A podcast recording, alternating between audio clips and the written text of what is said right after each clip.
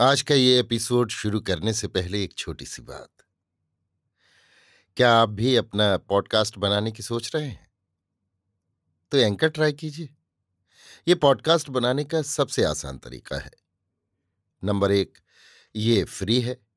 Number दो, इसमें कई सारे ऐसे टूल्स हैं जो आपको अपने फ़ोन और कंप्यूटर पर रिकॉर्ड और एडिट करने की फैसिलिटी देते हैं। नंबर तीन आप अपने पॉडकास्ट को डिस्ट्रीब्यूट भी कर सकते हैं, जिससे इसे स्पॉटिफाई और दूसरे प्लेटफॉर्म पर सुना जा सके।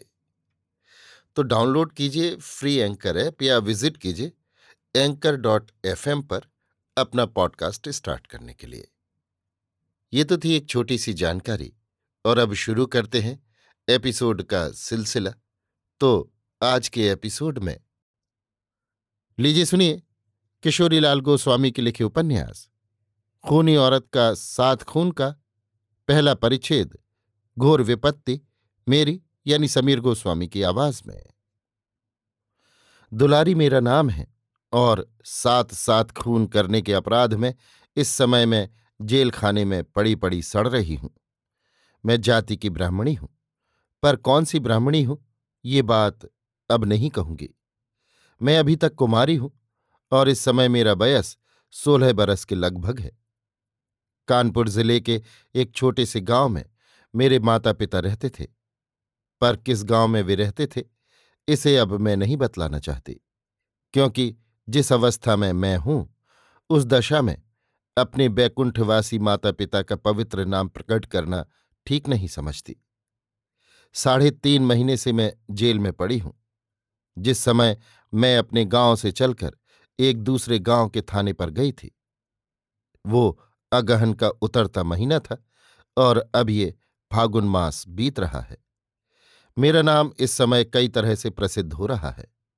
कोई मुझे खूनी औरत कह रहा है, कोई सात खून पुकार रहा है, कोई रणचंडी बोल रहा है और कोई चामुंडा बतला रहा है। बस इसी तरह के मेरे अनेकों नाम अदालत और जेल खाने के लोगों की जीभों पर नाच रहे हैं और इन्हीं नामों से मैं प्रायः पुकारी भी जाने लगी हूँ।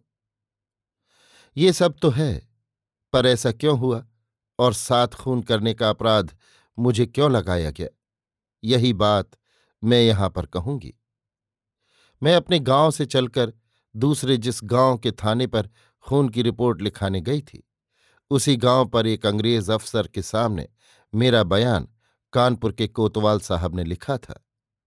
फिर वहाँ से मैं पुलिस के पहरे में कानपुर लाई गई और कोतवाली की काल कोठरी में रखी गई। फिर कई दिनों के बाद जब मजिस्ट्रेट साहब के सामने मेरा बयान हो गया, तब मैं जेल खाने भेज दी गई और कुछ दिनों पीछे दौरे सुपुर्द की गई। कई पेशियाँ दौरे में भी हुईं और महीनों तक मुकदमा चलता रहा। अंत में मुझे फांसी की आज्ञा सुनाई गई और मैं जेल खाने की काल कोठरी में पड़ी पड़ी सड़ने लगी। पर यह बात मुझे स्मरण न रही कि किस दिन मुझे फांसी पर लटकना होगा। उस दंडाज्ञा के होने के दस पंद्रह दिन पीछे मैंने एक दिन जेलर साहब से यों पूछा कि, मुझे किस दिन फांसी होगी? इस पर हंसकर उन्होंने ये जवाब दिया कि, अभी उसमें देर है। फांसी की तारीख पहली मई है, पर तुम्हारी किसी मददगार बैरिस्टर ने जज साहब के फैसले के विरुद्ध हाईकोर्ट में अपील दायर की है। इसलिए अब जब तक हाईकोर्ट का आखिर फैसला न हो लेगा, तब तक फांसी नहीं दी जाएगी। जेलर साहब की ये बात सुनकर मैं बहुत ही चकित हुई और उनसे यों कहने लगी कि, क्यों साहब, मैंने तो अब तक किसी वकील बैरिस्टर को अपने मुकदमे की पैरवी के लिए नहीं खड़ा किया था और अदालत के कहने पर भी वैसा कोई प्रबंध नहीं किया था। वैसी अवस्था में फिर मेरी ओर से किस बैरिस्टर ने हाईकोर्ट में अपील दायर की है?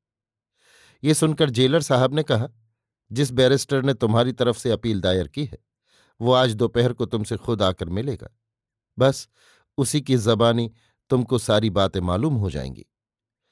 यों कहकर जेलर साहब एक ओर चले गए और मैं मन ही मन यों सोचने लगी कि, अरे, मुझ अभागिन के लिए परमेश्वर ने किसे खड़ा किया, जो मेरे लिए आप ही आप उठ खड़ा हुआ?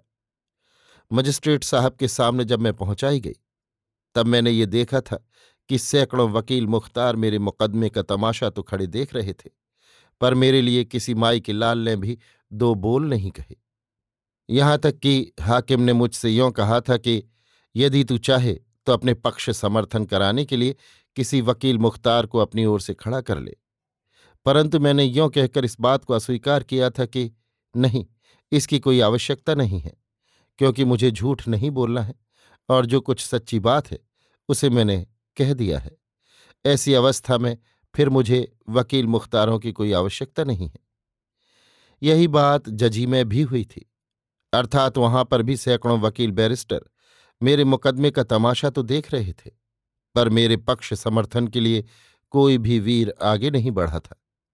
यही सब रंग ढंग देखकर अदालत के कहने पर भी फिर मैंने किसी वकील या बैरिस्टर को अपनी ओर से नहीं खड़ा किया था। इसमें एक बात और भी थी, और वो ये थी कि मेरे पास एक फूटी कौड़ी भी न थी। फिर वैसी अवस्था में वकील बैरिस्टर क्यों कर किए जाते? अस्तु, इसी तरह की बातें मैं देर तक सोचती रही। इतने में एक कांस्टेबल मुझे नित्य की भांति दूध दे गया, जिसे पीकर मैंने संतोष किया। उसी समय घड़ी ने दोपहर के बारह बजाए। जिस तरह की कोठरी में मैं बंद की गई थी। वो इतनी छोटी थी कि उसकी छत खड़े होने से माथे में लगती थी और उसमें हाथ पाँव फैलाकर सोना कठिन था। उसके तीन ओर पक्की दीवार थी और चौथी ओर लोहे का मज़बूत दरवाज़ा था, जिसमें तीन तीन इंच की दूरी पर मोटे मोटे लोहे के छड़ लगे हुए थे। मुझे जेल खाने के ढंग का एक मोटा और जनाना कपड़ा दिया गया था, जिसे मैं पहने हुई थी। जेलर साहब एक बंगाली थे। उनका बयस पचास के पार था और वे मेरे साथ बड़ी भलमनसी का बर्ताव करते थे। जेल के और सिपाही भी सहूलियत से पेश आते थे। मुझे कोई कष्ट न था और मैं बड़ी धीरज के साथ अपना दिन बिताती थी। मुझे फांसी की टिकटी पर चढ़ने या मरने का तनिक भी डर न था, क्योंकि इस शोचनीय दशा को पहुंचकर मैं अब जीना नहीं चाहती थी। पर जब जेलर साहब की बात पर मेरा ध्यान जाता तो मैं बहुत ही आश्चर्य करने लगती कि, अरे, मुझे भागिन के लिए नारायण ने किस दयावान को खड़ा किया है? अभी आप सुन रहे थे किशोरीलाल गोस्वामी के लिखे उपन्यास, खूनी औरत का साथ खून का पहला परिच्छेद, घोर विपत्ति मेरी यानी समीर गोस्वामी की आवाज़ में।